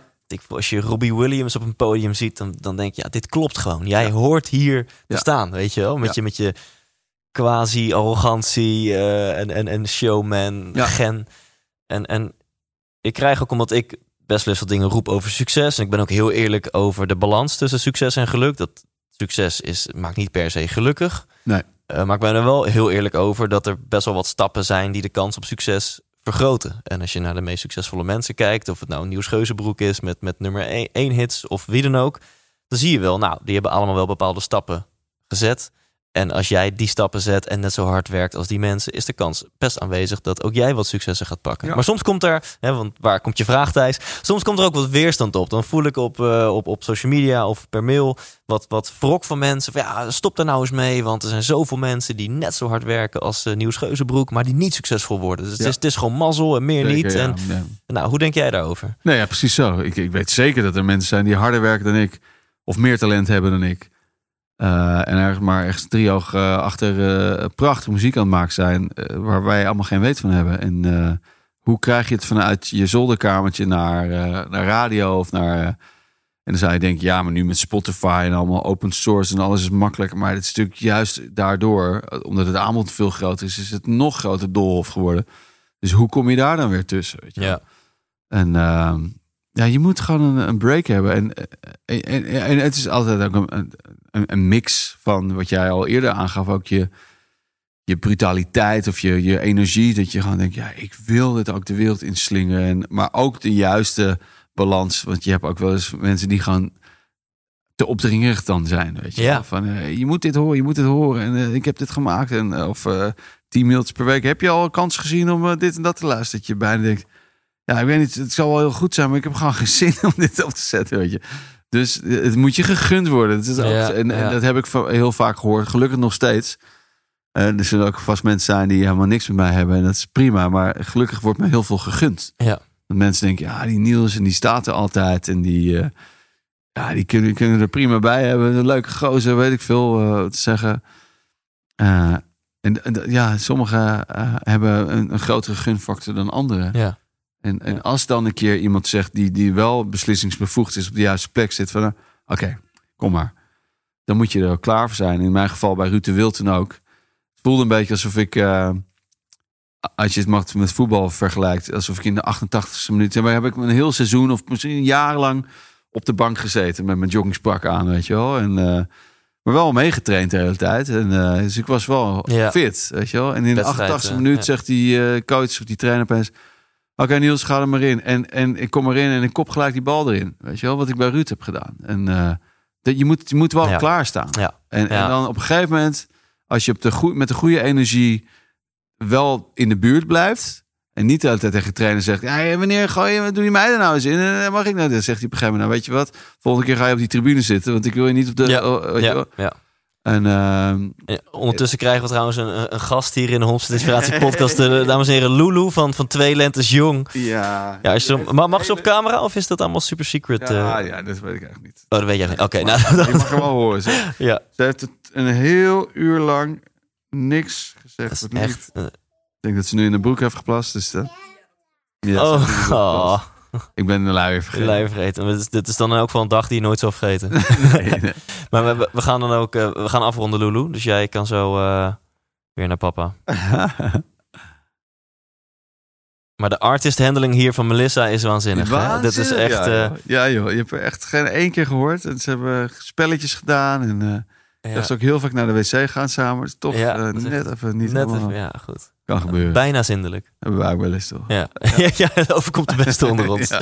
Oké, laten we afronden. Dan om hem rond te maken, theater. Je, je hebt een, een, een, een eh, theatershow gehad, eh, ehm, Here Am I. En dat Ja. ging eigenlijk over wat we denk ik afgelopen uur hebben besproken. Ja, vanaf vier Ja, ja, inderdaad. Vier Ja, en, tot, eh, vervolgens heb je een theatershow gehad, Wildfire, over wat jou inspireert en jouw vuur. Nou, dat is ook denk ik wel links-rechts aan bod gekomen. En nou, we mogen ook een beetje promotie doen. Er komt dit najaar. Nou, als het goed is, we gaan nog allebei ons contactpersoon Nou, bellen. sowieso. Hoe, Maar- vraag ze hoe, in welke vorm. Maar volgens mij gaan wij allebei het theater in. Dit, dit najaar komt nieuws gewoon. nieuws komt naar u toe deze winter, dames en heren. Met Jong at Heart. Oftewel, ja, jong van hart. Of jong. Ja, hoe, hoe, hoe, hoe, zie jij dat? Nou, nog wel eh, het, dat je eigenlijk eh, eh, de lol moet blijven houden in hetgeen wat je doet. Weet je, of je nou ouder wordt of niet en eh, kinderen krijgt of niet. maar, of, maar dat je vooral moet voorkomen dat je ergens in, in, in, in, eh, in het klats komt. Dat je, je moet al jong van geest blijven. Ja. En muziek is daar voor mij natuurlijk een hele goede bij. Een nieuwe liedjes schrijven en eh, met passie ergens over praten. Dus ik weet nog niet welke... oh, eh, ik moet er nog handen en voeten aangeven, zeg maar. Maar eh, ik, ik zal wel weer eh, gepassioneerd... Als mijn ogen twinkelen op het podium, dan weet je dat het gelukt Ja, is. ja, ja. Het, er, moet, moet bezieling in zitten, in, in het spelen, in, in wat verhaaltjes eromheen. Ehm, maar ook gewoon de muziek laten gelden. En ik heb een liedje geschreven, dat komt binnenkort uit. Dat heet Young at Heart. Dus dat, dat vind ik een mooie titel. Dus zo ga ik de, de theatertour ook noemen. Ja, echt gaaf. Ik, ik hoop dat je. Ik ga je sowieso. Ik ga sowieso je show bekijken. Ja, Maar ik hoop zelfs dat we een keer tegelijkertijd in een theater staan. Dan kan ik in mijn pauze even bij jou kijken. ja precies. en, ja. eh, Of een dag ervoor dat ik je, dan ga ik je kleedkamer bekladden. En zo. ja, ja, ja, ja, ja, precies. We moeten even wat, in eh, kleedkamer wat leggen. pranks uithalen bij elkaar. pranks, ja, ja. oké, dat, dat wordt lachen. Ja. Ehm, ja, en ik, ik wilde graag promotie voor doen, maar ik, ik wacht wel even tot we meer informatie hebben. Dan zal ik in de outro richting de luisteraar zeggen of tickets al beschikbaar zijn en waar voor Jong het Hart. Ja. Want, want het is voor ons nu ook net zo'n eh, eh, vraagteken als voor, eh, voor de rest van Nederland. Maar feit is, Jong het Hart, een theatershow, gaat dit jaar gewoon Precies. komen. En ik weet niet wanneer die online komt, de, de podcast, en hoe lang die er staat. Maar anders, we tekenen nu, wat is het, eind juni. En check gewoon de site of Facebook Ja, of zo. Nieuwsgeuzenbroek.nl. Ja, precies. Ja. Ja. Tof man. Hey, is er, ja, we, we hebben het over heel veel dingen gehad. Ehm, is er nog iets wat ik had moeten vragen, waar we het over hadden moeten hebben, wat we nog niet besproken hebben? Nee, nee, ja, ik niet. Nee, ik, ik heb ook echt die, die paar eikpunten gehad in de, in, in, in de carrière. En eh, we hebben het ook een beetje gehad over dat ik juist op een gegeven moment eh, zoveel soort van BN'er-achtige dingen meemaakte. Dat ik dacht, oké, even een stap terug. En, eh, en, en wat, wat het voor mij om gaat, heel belangrijk is, is, is een balans vinden. En dat, dat zal wel blijven veranderen ook. Maar nu voelt het heel fijn, ook met eh mijn thuissituatie met twee jonge kinderen om eh, overdag veel thuis te schrijven. Ik heb een studiootje gebouwd, een klein, eh, ergens op een patiootje in het midden van Amsterdam centrum. maar alles staat daar, weet je wel. En, en ik kan daar mijn dingen opnemen en inzingen. En veel meer met anderen aan het schrijven ook. En voor anderen, dus ook andere artiesten. Ja. Ehm, en, en nu weer spelen, theater, heb ik heel. Ik, ik vind het heel fijn om, om dan eh, om, om het soort van eh te trechten of een soort van eh toertje te maken. Ja. Dat ik, dat ik me daar naartoe kan werken en, en de rest overdag veel te schrijven. En, en ook tijd te creëren om, om, om te, te, te laten inspireren. En ja, Nou, en, eh, dan tot slot, stel, want we, we zitten nu precies op de helft van 2020. Dus de, de laatste zes maanden van 2020 eh, worden perfect. Als jij mag dromen. Wat is dan voor jou de perfecte balans voor de komende zes maanden? Qua, qua privé, kids, optreden, schrijven, succes. Ja, eh, het, is, het klinkt misschien een beetje lelijk met we hadden al die vliegschaamte en nu eh, met die corona ook nog eens een keer dat je niet te dicht bij elkaar mag zitten en zo. Maar ik had wel een paar hele toffe writing eh, schrijftrips naar Nashville en Los Ah, Angeles en zo vet. staan. En dat is ja, daar, daar gaat mijn hart ook van gloeien en en en de, de creativiteit nog meer van stromen. Dus daar, daar verlang ik eigenlijk wel naar. Natuurlijk niet per se dat vliegen, want dat is eh en heel slecht voor het milieu, begrijp ik allemaal. En ook niet de leukste bezigheid. Maar dat, vliegtuig brengt me fucking wel van Amsterdam naar Los Angeles, weet je wel. En, eh, en daar wil ik heel graag naartoe. Weet je, ik, Ja. ik moet daar naartoe. Of ik hoef niet. Ik kan ook eh, op de Veluwe schrijven. Dat, dat begrijp ik ook wel. Maar dat is ook onderdeel van, Ja, de, de, de lol eh, Ja. waar ik nu in Ja, zit. ja. Ik, ik ben de keren afgelopen jaar probeer ik in ieder geval elk jaar, tenminste om het jaar, twee weken naar LA te gaan. En dan kom ik vaak met, eh, weet je, dan zit ik echt 14 dagen en dan kom ik met 12 liedjes terug. En eh, een aantal belandt op mijn eigen album, een andere belanden weer of op de plank. Stof te vangen kan ook, maar een aantal komt dan weer bij een andere artiest terecht. Ja. Dus het is ook een investering, zeg maar, Ja. tijd. En, en eh, het kost natuurlijk ook geld die, die zich weer terugbetaalt. Dus het is ook iets wat je dan kan blijven doen. Ja, dat, eh, daar, daar heb ik heel veel zin in. Ehm, en ja, ja, reizen überhaupt. En, en ook, eh, nou, we mogen nu de laatste tijd steeds meer hoor. Dus we gaan alweer naar die perfecte wereld toe. Mhm. Ik vind het heel fijn om met vrienden een hapje te eten en dat soort dingen. Dat gebeurt Ja, nu ook steeds meer. Ja, ja. Maar eh, ik heb er heel veel zin om te spelen. En ik, en, ik ga wat, wat liedjes uitbrengen. Ook met wat DJ's weer. Dus wat featuring eh, dingen. Oeh, vet. Ik ben vooral heel benieuwd eh, wat, wat dat doet. Ik heb Ja. bewust een tijd lang niks uitgebracht. Of een keer een liedje hier. Maar niet, niet als onderdeel van iets structureels of zo. Ja, En ik ga nu tweede helft van het jaar met enige regelmaat wat uitbrengen. En dan ja, toch wel nieuwsgierig wat dat gaaf. doen. Zitten de mensen nog op te wachten, weet je wel. En ja, Tof. wat gaat dat doen, ja? Ik ben echt super nieuwsgierig. Heb je, heb je tot slot, dus, eh, ik overval je, maar heb je één wijsheid of tip voor mensen die luisteren en denken: Oh, ik hoor nieuws zo en hij, hij, hij heeft van zijn passie zijn beroep gemaakt. Heb je, heb je één, kan je mensen één inzicht meegeven die dat ook wel zouden willen? Ja, eh, ja, het klinkt, het zijn de teg, tegelwijsheidjes heidjes natuurlijk. Gewoon, weet je eh, blijf erin geloven in je, in je talent. En eh, eentje is ook, wees niet, wees niet te streng voor jezelf. Dat je te krampachtig iets, iets Ja. wil. Want dan is het net een beetje zo'n, ook zo'n wijsheid uit het oosten. Dat Als iemand je een, een hand zand geeft en, en, en zegt, hou dat vast. En er mag niks morsen. Dan gaat iemand het krampachtig vasthouden. En op een gegeven moment worden je vingers moe of dan zijpelt het eruit. Terwijl als je gewoon ontspannen dat zand gaan, Ja. dan, dan gebeurt dan weet je. Je moet gewoon Ja, ik vind het mooi. Dus geloof in je talent en, en wees niet te streng voor jezelf. Van het, het is ook niet volledig aan jou of je wel of geen nummer één hit scoort. Nee. Dus laat dat ook gewoon los. Ja, en ik moet zeggen, want nogmaals, er zijn genoeg eh, collega-muzikanten die. eh, ik heb aan beide kanten van die, van die lijn gestaan. Ja. Hè? En die dus alleen maar aan die ene kant van die lijn hebben gestaan. En misschien ook wel daar altijd blijven. Ah, dat kan me voorstellen dat je op een gegeven moment dan wel een beetje, eh, of als niet volledig verbitterd Ja. wordt. denk je, godverdomme. En dan ziet hij mij wel het podium. Want Ja. Jezus man, eh, die, wordt die Niels weer gevraagd. Maar mailen ze mij niet een keer. Ik weet niet of dat zo is, maar ik kan me voorstellen Ja. dat mensen denken... waarom die gozer altijd? En komt hij weer met zijn tokkelliedje aan. Ja, ja, eh, ja. Maar ja, dat is dus ook de, de, de kunst. Om, eh, want als je verbitterd raakt, dan, eh, dan krijg je dus dat krampachtige. En dan, en dan kan je niet die twinkel laten zien waar, waar mensen op, op aansluiten. Weet je wel? Mensen willen gewoon happy, go lucky, feel good, blije, leuke Ja. dingen meemaken. En, en, en als je al nog niet die break hebt gehad en je gaat ook met zo'n bak leven. Ja, dat is de kans helemaal niet meer. Dat, eh, Ja, dat. Nou, leuk, kom jij even bij ons spelen, weet je. Dus eh, je moet wel de, de moed houden en gaan lol hebben in wat je doet. En, eh, Dat, is, dat laatste is denk ik het aller, allerbelangrijkste. En. Want je zou, als ik dan de coach van zo iemand zou zijn, zou ik denken, nou, maar wat maakt nu dat je denkt dat je gelukkiger bent als je voor volle zalen speelt? Je, je vindt spreken of optreden of wat dan ook, vind je toch zo leuk? Ja. Dan kan je er niet van genieten dat je in buurthuizen staat of voor kleine zaaltjes. ja, precies. En wij hebben En, eh, en dus heb- meegemaakt, hè. Ja, En daar zei Bassie altijd, wat er ook gebeurt, altijd blijven, altijd blijven lachen. nou, dit is, ik kan geen be- betere Nee. afsluiter bedenken van dit Ja, interview. Dus eigenlijk misschien moet de nieuwe generatie maar weer Ja, eh, altijd blijven lachen. Adriaan kijken. Ja, Thanks, Box. ja man. Bam. 100% wijs! Ja, thanks voor het luisteren of kijken naar deze episode. Wat je in intro ook al hoorde. Ik nodig je uit om te gaan naar YouTube en daar mij te volgen, Thijs Lindhout. Ehm, want daar vind je alle afleveringen in video. Eh, en we zijn eh, steeds eh, bezig om onze studio professioneler te maken. Dus je ziet elke week de kwaliteit groeien van, van onze studio en van die video. Dus subscribe ook meteen even op Thijs Lindhout op YouTube. Zet ook het belletje aan, want dan krijg je gewoon een melding als er een nieuwe episode online staat.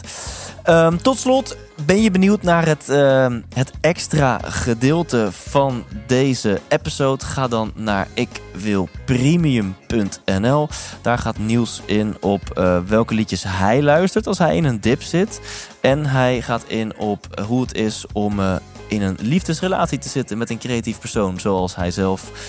En tot slot, heel belangrijk natuurlijk, wil je Niels live gaan checken. Hij gaat dit najaar weer de theaters in, in anderhalve meter setting. En check daarvoor gewoon zijn socials, want daar vind je alle tourdata. En dan kan je gewoon uh, Take Your Time Girl en Year of Summer en alle liedjes kan je daar uh, live gaan horen. Uh, dus ga dat doen. Ik ga zeker naar een van Niels zijn theatervoorstellingen. En uh, tot volgende week. Leef intens.